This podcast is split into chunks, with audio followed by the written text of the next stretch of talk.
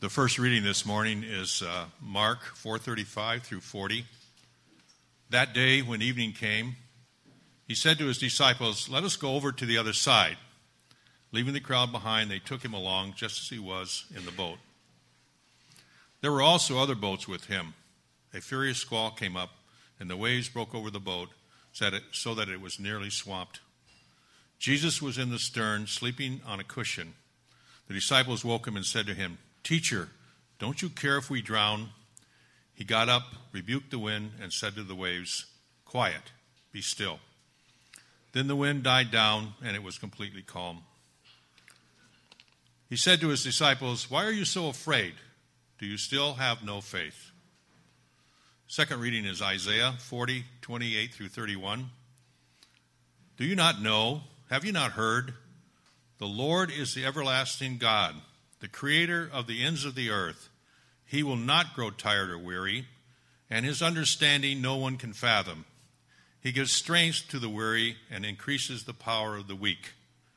Even youth grow tired and weary, and young men stumble and fall. But those who hope in the Lord will renew their strength. They will soar on wings like eagles. They will run and not grow weary. They will walk and not be faint.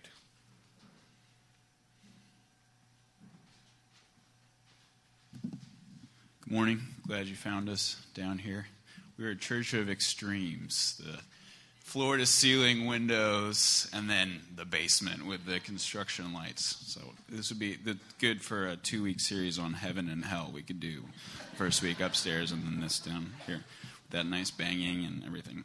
Um, we're talking about sleep this morning, which, you know, for a certain subset of people in our church is like all you think about. If you have a, a young kid, um, if an infant or even a, a, toddler, you just you think about sleep 24/7. You know, how do I get more of it? How do I get my kid to do more of it? There's that that book that um, sold a. You shouldn't talk about this in church, but that sold a lot this year. Um, Go the F to Sleep. This children's book. They it's uh, not edited out. It's just and you know the parents are desperate to get their kids to sleep. Um, that's not what we're talking about this morning. We're, we're talking about sleep from a, a, spiritual perspective. And like jacob said not necessarily the first lens you look at sleep from often but that's what we're, we're going to do this morning. Four sections to this morning's message. First we sleep too little. Second the price of being tired. Third the this basement.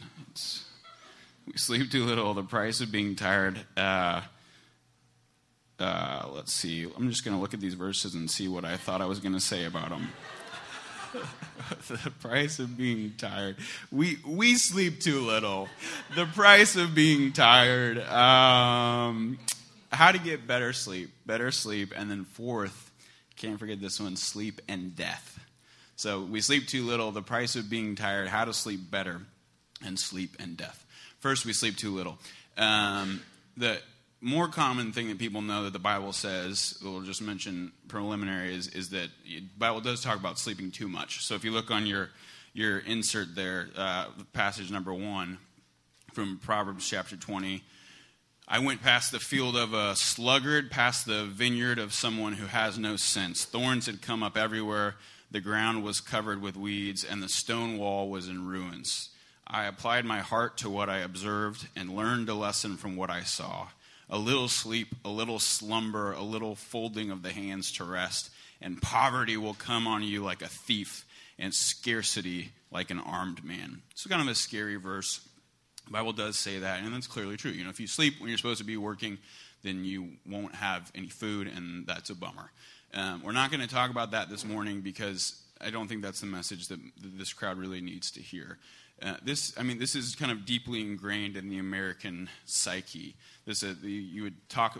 This was, in some ways, what what the United States was founded on. What New England was founded on. This is uh, Max Weber's famous book, The Protestant Worth, Work Ethic and the Spirit of Capitalism. This is kind of the engine of American enterprise. You would have uh, rhymes that kids would, would uh, learn in the early republic about. Um, the, here's one nature requires how much sleep are you supposed to get Na- nature requires five custom gives seven laziness takes nine wickedness 11 So it's wicked. It's wicked to sleep for 11 hours. It's a moral issue, it's a spiritual issue. And the Bible does talk about that side of it. The Bible does talk about laziness.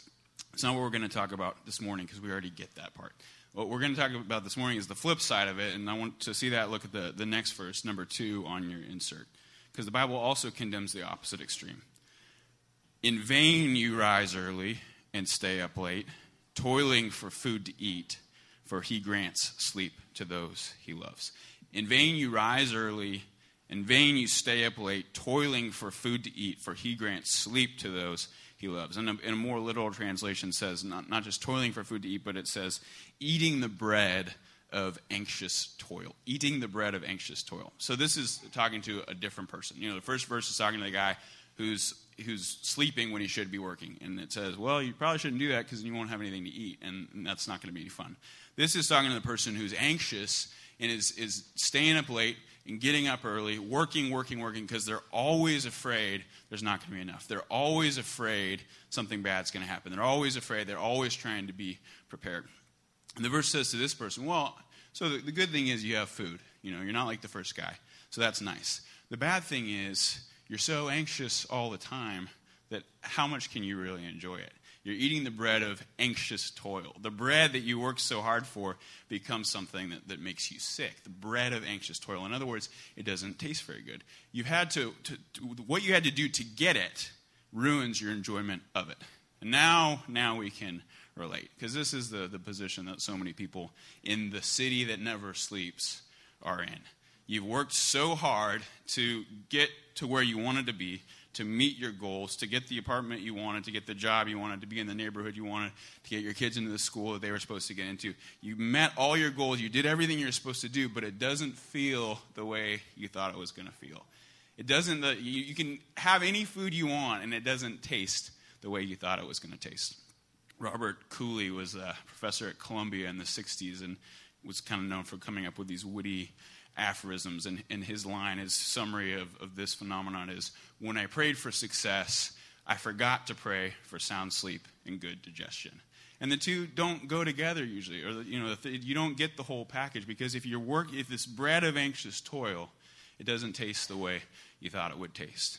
We sleep too little, and so you say, well, I mean, is it really that big a deal? You can just let's say you have to sleep six hours or less for a season, you know, for a year, a couple years while you're kind of climbing the ladder, while you're getting to where you need to get. Then, once you get there, once you've arrived, so what? It's a few years. Then you kind of dial back down, become more relaxed again, and you know start sleeping. And if it were only that easy, if it were only that easy, because the problem is once you stop sleeping, once you start working for the bread of anxious toil, it's very you, you slowly unlearn how to sleep which is why the, the uh, sleeping pills, the sale of sleeping pills grew 60% from 2000 to 2006. It's why the last decade saw the advent of a $60,000 mattress. It's why people spend hours analyzing the thread count for which sheets they're going to buy. It's why there's a, uh, a place on 57th Street that you can go and pay $12 for a 20 minute nap in this sleeping pod. Because people can't get any sleep. They forgot how to sleep and they're willing to do anything, they're willing to pay any amount to get that back. And, you know, none of those things are bad, obviously. I mean, they're all, they're all fine. There is a certain science to sleep, there's obviously a physical side to sleep. But if, if they were working, then it wouldn't be the case that still more than half of Americans say, when asked in a survey, they say, I'm, I'm not getting a consistently good night's sleep. I don't get a, a good night's sleep most nights. We sleep too little, and it's not just a matter of, of deciding to sleep more. It's a matter of having forgotten how to sleep in the first place. So, we're going to talk about what the Bible says about how to sleep better. But before we do that, first, the, the second section of the message is the price of being tired. I want to mention a few things here, two of them more briefly, and then want to, I want to focus on more. So, the first cost of being tired all the time is your emotions are out of control. And this one's really obvious if you have kids. You know, you, your kids have to sleep. They have to sleep. And if they don't, there's hell to pay. It's just the law of the universe. They're just, they're insane. They're absolutely insane. And, you know, the slightest inconvenience and they, they, you know, break down sobbing. But the question is, are you really that different? I mean, you might do a little bit better job of hiding it. But of the times that you snap at someone, of the times that you make a big deal out of something little, of the times that you lose your temper, what percentage of those times are you tired? Almost all of them, almost all of them. We're out of control emotionally when we're tired. There's that verse uh, in Ephesians 4 that says, Don't let the sun go down on your anger. This is kind of offered to newlyweds often as like sage marriage advice. You know, like if you're in a fight, make sure you resolve it before you go to bed. I don't, personally, I don't think that's what that verse means. Um, just because we've tried that and it works terribly. It's really, really ineffective because you just get more and more tired, and then the problem just gets bigger and bigger, and you say stupider and stupider things, and you start off so much worse than you were two hours ago. Our rule is actually the opposite never talk about anything serious when you're tired because your emotions are, are out of control. So that's the first price of being tired. The second price is you, you make bad decisions and you're more susceptible to, to give in to temptation. It's obviously the case with little things. You know, you know that when you're more tired, you're more likely to to eat that high sugar, high fat snack that you would normally be able to resist. And they, they've done all kinds of studies on that now. You know that sleep helps regulate your your appetite and your metabolism. But it's not it's not just the the little things. It's also bigger, more important things. There's the the story in the book of Judges, famous story about Samson and Delilah. You know, got made into a lot of uh, movies in the 1950s because it's a Bible story, but it's got this sexual temptress at the center of it. So you can make this risque movie, but hey, it's in the Bible, so you know nobody can, can get mad at you. But anyway, you know the story. Samson is uh, he's a Jewish freedom fighter, and he's freakishly strong, supernaturally strong.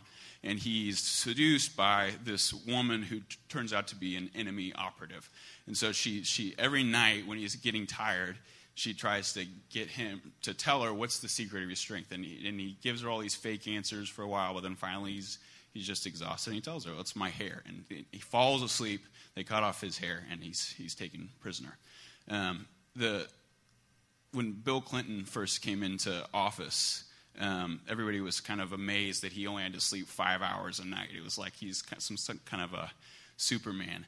But he, he sleeps more now. I was reading, he said, for a couple reasons. One, he said uh, he thinks that sleeping that little contributed to his heart attack, so there's that. But then he also said, he said, uh, every major mistake, every important mistake I've ever made, I made because I was too tired. So, so let's just take, let's just take one. Let's just forget all of them but one. All of the time he saved getting only sleeping five hours a night all of the extra work he got done if you take that and subtract all the time on just the lewinsky scandal do you think he came out ahead? No not even close not even close. And that's how it always is. Just like with hurry how it's always counterproductive. That's how it is with being tired and not getting enough sleep is you make these mistakes you give in to these temptations and you end up further back than where you started Neither of those were the main thing that I wanted to talk about this morning. The main price, the main cost of being tired is that you're unable to engage in spiritually significant activities. You don't have the energy to do it. Just like we talked about with hurry last week. You can't connect with God when you're in a hurry, and you can't connect with God when you're tired. If you don't sleep when you're supposed to sleep, you're not going to be awake when you need to be awake. If you don't sleep when you're supposed to sleep, you will fall asleep at some time when you're not supposed to fall asleep. And you know, we could think of all kinds of examples of that, of you know, falling asleep at the wheel, or falling asleep in class, or falling asleep at work. But because we're talking about how it affects you spiritually, uh, what I want to talk about is, is falling asleep in church. Um, one of the most common of all. So when I first came to this church, there was a guy that would come every week. He doesn't come anymore, so don't be looking around for him. Um, that would sit close to the front, and every week he would he would nod off during the sermon. He would fall asleep and so it wasn't that big a deal because you know I could only it was only me that could see him, and so you know I was a little bit distracting, but nobody else would notice. But then he would his position would kind of shift as he was sleeping, and he would always end up finally with his head straight back, and in that position he was bound to snore. And people couldn't really see him, you know, in the back. They could just hear it, and they didn't know what it was. And it wasn't this like steady drone. It was this like kind of punctuated, halting noise in the middle of the sermon, this snoring that would happen every week, and then somebody would eventually wake him up. You know, it was this really fun thing we did each week. Um, so distracting, but not surprising. You know, I definitely wasn't surprised that that happened. It's always happened in the 1600s. The pilgrims in New England would have a guy, an elected official actually in the town, that would go around with this long stick, this long brass stick, and it had a, a knocker on one end, metal that he would hit the men with, or a feather on the other end that he would tickle the women's faces with to wake people up if they were sleeping in church. Jonathan Edwards, who is the most famous pastor from the, the era, from the early 1700s, we have actually in one of his sermons, he says, he, he pleads with people that persons would avoid laying down their bodies and their seats in the midst of public worship. So it's like, I know you're going to sleep, but just please don't lay down. Just at least stay upright. The, um, the, the, the, the best falling asleep story in, in church, you actually have to go back even further. We're now on a little bit of a tangent, but that's okay. Um, this is in, in the book of Acts, is actually the best one of all. And the, the setup is Paul is uh, going to Jerusalem, and he knows that when he gets to Jerusalem, he's going to be arrested and they're going to execute him. So it's kind of, he's doing this one last farewell tour, essentially, emotional farewell tour, where he's hit, hitting all the churches that he helped to found and give them one last message and, and say his goodbyes. So he's at this church, and it's the last night of his visit. Um, so it's the last time he's ever going to see him, last time he's ever going to preach to him. And it's getting close to the end, so it's, it's one of the last sermons he's ever going to preach, period. So he, he starts preaching to him on this last night, and he just goes on and on and on and on. He's just, he's everything he's ever wanted to say, he's saying it. Every story he's ever told, he's telling it again. And it gets later and later and later, and there's this guy named Eutychus, who we only know because of this story, who's sitting in a window, and they're up on the third story, and he starts to fall asleep, and the window's open because it's hot, so he falls asleep. He falls out of the window in the middle of the sermon, and he dies. It was high enough that he dies from the fall. So I just want to stop right there and make sure you get this this guy died because Paul preached too long. Which I, you may feel like you're dying when I preach too long, but no one has actually died. He actually died because the sermon went too long. So it's, you know, the Bible. So Paul goes down and throws his body over him, and the guy comes back to life. You know, he raises him back to life. So it's a happy ending, no harm, no foul. And then they actually go up and he uh, continues the sermon until dawn, which is great, my favorite part. Um, but anyway, the, all that to say, uh, the point before I got carried away was people fall asleep in church. They've always fall asleep, fallen asleep in church. They've fallen asleep in church for, for 2,000 years. Um, and it's just one example, a more dramatic example of this problem of to, to pay attention to spiritual things, you have to be awake. It takes, it takes energy, it takes focus to listen to a sermon, for instance. I know that. I get that. I get that you have to work hard to listen to a sermon every week. I get it that it's a, a two-way street. Because there's no there's no camera angle cuts there's no commercials there's no breaks. You have to you have to and it's and it's sometimes it's heavy stuff. You know every once in a while you get a, a story about a guy falling out of a window but for the most part it's these these serious topics. And when you're thinking about god it takes energy. And way more important than church way more important than falling asleep in church is these these spiritual activities that we engage in on our own. Reading scripture and praying it's been my experience that, that people say they don't have enough time to read Scripture and to pray. And that, that's really not the problem at all. The problem at all is that when they do have the time, and they do, they don't have enough energy. They don't have enough energy to read the scriptures and to pray because these are really demanding activities. To read something that's really kind of deep and to, to have a conversation that's serious takes a lot of energy, it, no matter what it is. And this is the deepest text there is. This is the most serious conversation there is. It takes a lot of energy. And so when people try to do these things, they just fall asleep. And that's, you know, this goes back to last week when we were talking about hurry. One of the reasons we hurry all the time, one of the reasons we're so overstimulated all the time, all the, the emails and all the inputs, is because that's one way to stay awake. If you're sleep deprived, if you haven't gotten enough sleep, you can stay awake by just always having this constant input, this constant drum of activity. But if, you, if you're sleep deprived and you try to sit down and be still, like we talked about last week, I would guess that for most of the people in our church, if you tried to do that, if you tried to do what we talked about last week and just be still for 30 minutes, for an hour, you just fall asleep. You fall asleep because you're overtired.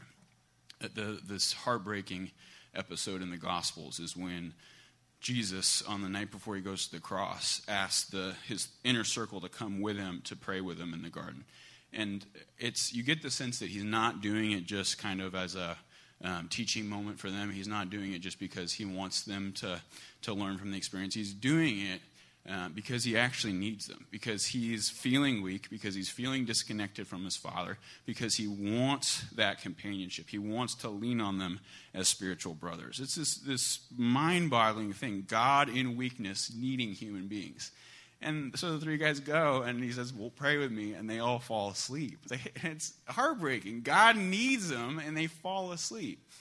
And how many times has that happened to us? How many times has that happened to you where God wants to meet with you and you're asleep? Where God wants to say something to you and you're asleep? Where God wants you to do something and you're asleep?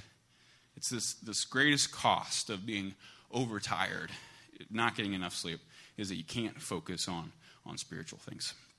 So the third section, moving on, is how do we sleep better? And you know, putting aside all the kind of scientific side of it and the physical side of it, what about the spiritual side? What can we do spiritually to sleep better? Three things the Bible talks about. Three in this in this section as well.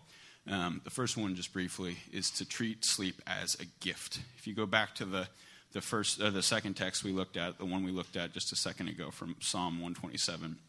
In vain you rise early and stay up late toiling for food to eat, for he grants sleep to those he loves. He, he grants sleep to those he loves. He gives sleep to those he loves. It's a gift. It's a gift that God wants to give to you. And you have to accept it as a gift. You have to accept it with gratitude, which means a couple of things. It means one, not feeling guilty about it, you know, not feeling like, oh, I shouldn't need to sleep or oh, I don't I don't want to. It's a gift. He wants to give it to you. You're supposed to receive it. It's ungrateful to keep it at arm's length or to try to get less of it. He he's giving it to you. He made you to need it, and to try to get less of it than you need is foolish. So, so that's the first thing is to to accept it gratefully and to not feel guilty and then with that, to get as much as you need, whatever that is for you. Einstein slept 10 hours a night and didn't feel embarrassed about it. And we have, you know, the, the theory of relativity now as his gift to us because of that.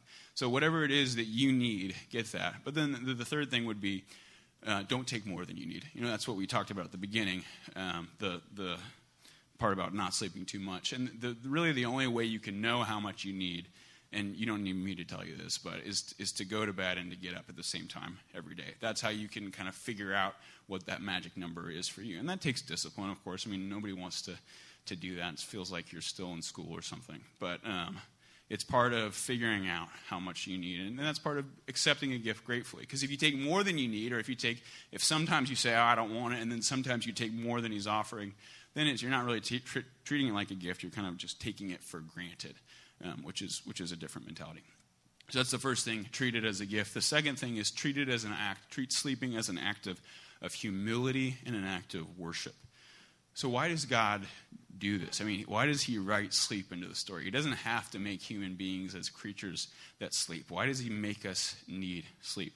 One reason is just it's, it's one more way to underscore the difference between us and Him. We need sleep, He doesn't. We're the creature, Here's, He's the creator the next uh, verse on your insert there, number three, from Psalm 121.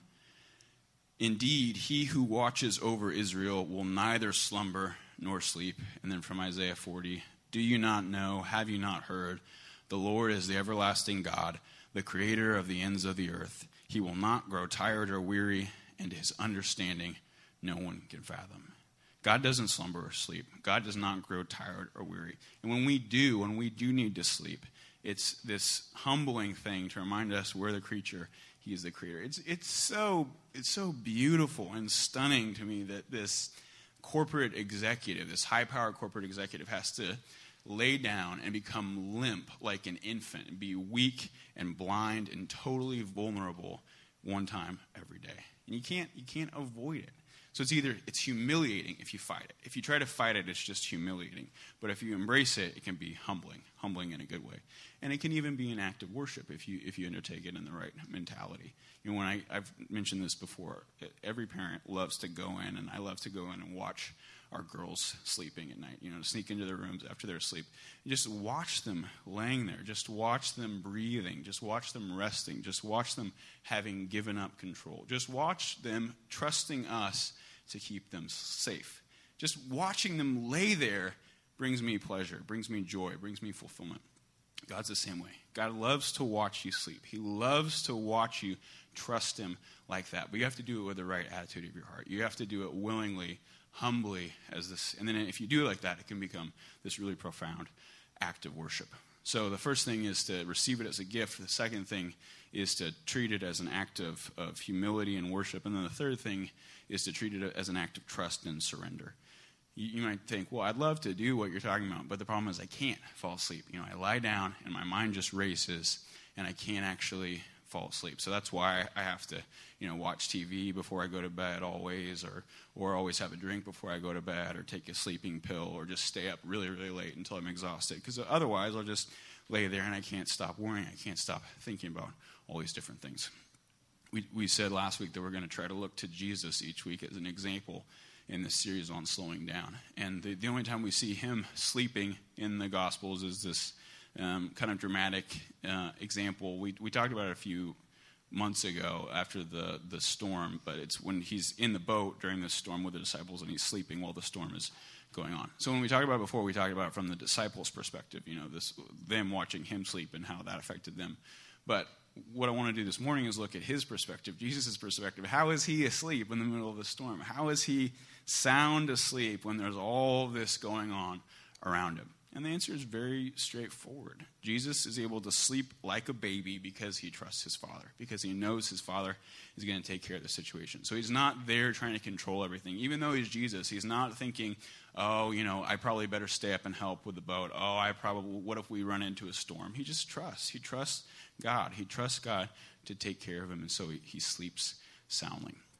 John Piper is this uh, pastor, was this pastor in in uh, Minneapolis. He actually been he's been a pastor for 30 years. He just retired this month, um, and he he talks about this story of Jesus in the boat and what it meant to him at a particular time in his life. So I want to read this to you. This this is could be a little weird for some of you, but for others of you, it could be helpful. So I want to I want to share it anyway. Um, he he talks about how he went through this time of not being able to get to sleep, and he tried everything, um, and finally the only thing that worked for him was to to bring this, this story, to bring this image before his mind every week as he was laying there. And he says, I, I would imagine myself on a boat in a rough sea, and the crew was working with frenzy to keep the bow into the wind and secure all the cargo. As I climbed down into the small hold of the ship, there was Jesus asleep on a cot. There was no tension in his face, and his head rocked back and forth with the waves. I walked over and shook his shoulder. Jesus, I can't sleep. Please help me. He got up slowly, moved to the end of the cot, and sat down. He motioned me to lie down and put my head in his lap. Then, with his hand on my shoulder, he said, I'll take care of you tonight, and don't worry, I'll be sure you're ready for tomorrow. So, again, might not work for all of you, but for some of you, that might be just the thing you need to trust, to surrender as you fall asleep. Because if you don't, then the worry will keep you awake. If you don't, and, and you know, even if you are asleep, then you wake up and your mind's still spinning. You're still worrying. You have to trust and you have to surrender to God to be able to sleep soundly. So those are the, the three spiritual things you can do to sleep better and um, to incorporate sleep into your life as a part of, of slowing down. Uh, the last thing I want to talk about as we close, and this is just a little bit different, um, is this, this idea of sleep and death. Um, there's an African proverb sleep is the friend of death, and a lot of Western writers have said the same thing. Schopenhauer, the, the famous uh, German philosopher, said every day is like a, a, mini life. You know, every morning, every time you wake up, it's like a birth, every time you go to sleep, it's like death. And in that sense, sleep is kind of good practice for death because the same God that you have to trust when you lay down, when you let everything go, when everything goes dark, is the same God that you're going to ultimately have to trust when you, when you leave this world, when you die. Um, which, which means that for people who haven't made peace with death, sleep is hard. I mean, there's nothing that, nothing that can keep you awake at night like that thought of what if my soul is in danger? You know, what if I, what if I don't have peace with God? Nothing cuts into sleep like that. That's why the you know we used to pray with children. Now I lay me down to sleep. I pray the Lord my soul to keep. If I should die before I wake, I pray the Lord my soul to take. You have to have made peace with death before you can really truly sleep soundly. So how do you do that? For a Christian, it's easy. Uh, what, the, what Scripture says for a Christian is that death is nothing more than sleep. You sleep soundly. You sleep soundly even though you know you're going to die because you know that when you die, it's nothing more than sleep. Uh, Jesus uses this phrasing in the Gospels several times. He talks about, you know, this little girl has died, and uh, he comes and says, "Oh, she's just sleeping," and everybody laughs at him and says, "What are you talking about?" And then he raises her from the bed, from the dead. And uh, same thing with Lazarus. He goes to Lazarus. He's been in the grave four days already, and he says he's just sleeping. And he raises him from the dead. And a funny thing happens once Jesus is then raised from the dead, and once everybody figures out, okay, this resurrection isn't like a fluky thing, it's going to become a normative thing. Then the Christians, then from that point on, adopt that language to talk about Christian death in general. So every time somebody who's in Christ dies, who's a believer in Christ dies, they, they use this phrase, sleep. They fell asleep. You see it all through the New Testament. You see a lot in, in Paul's letters. So and so fell asleep. So and so fell asleep but and I think we kind of just pass over it because we think it's like a, a euphemism, you know, just a, a nicer way to say kind of a thing that nobody wants to think about. But it's not that. It's not a euphemism. It's actually a, a specific theological statement because you, what you have to do is look at the places where they don't say that, the places where the phrase fell asleep is not used with respect to death. So, for instance, it's never used um, when talking about an unbeliever, somebody who still rejects God. The phrase they fell asleep is never used. It's always just they die. There's a, just a cold finality to their death. And more importantly, it's not used of the death of Christ. Even though Christ raises from the dead, even though Christ comes back to life three days later, Scripture never says Christ fell asleep. It never softens what happens to Christ at the end of his life. Why is that? Because what, what makes death death, what makes death awful, what make, makes death final and unbearable is this, this condemnation, this judgment of your life, and this separation from, from God.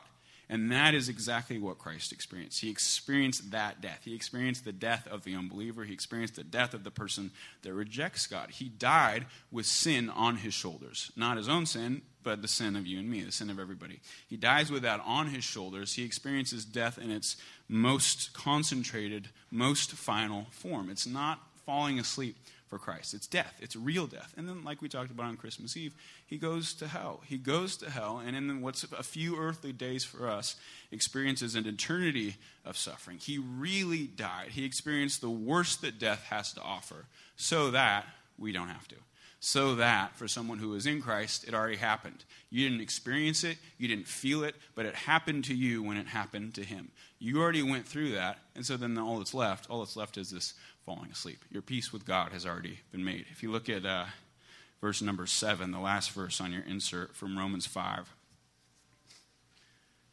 Therefore, since we have been made right in God's sight by faith, we have peace with God because of what Jesus Christ, our Lord, has done for us. Paul talking about exactly what we were just talking about.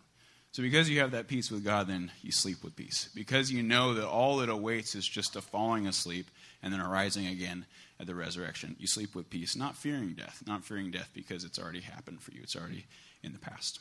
Let's pray.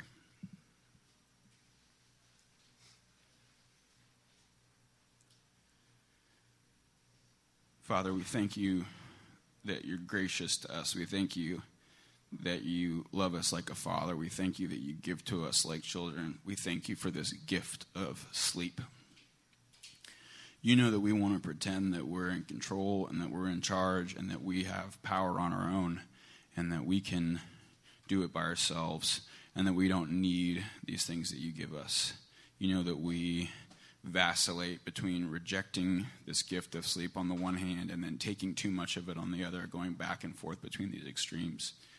God, I ask this morning that you would help us to come to you as children and just receive this gift of sleep as a way of humbling ourselves before you, as a way of worshiping you, as a way of trusting you, as a way of surrendering to you. Thank you. Thank you for caring for us in this way.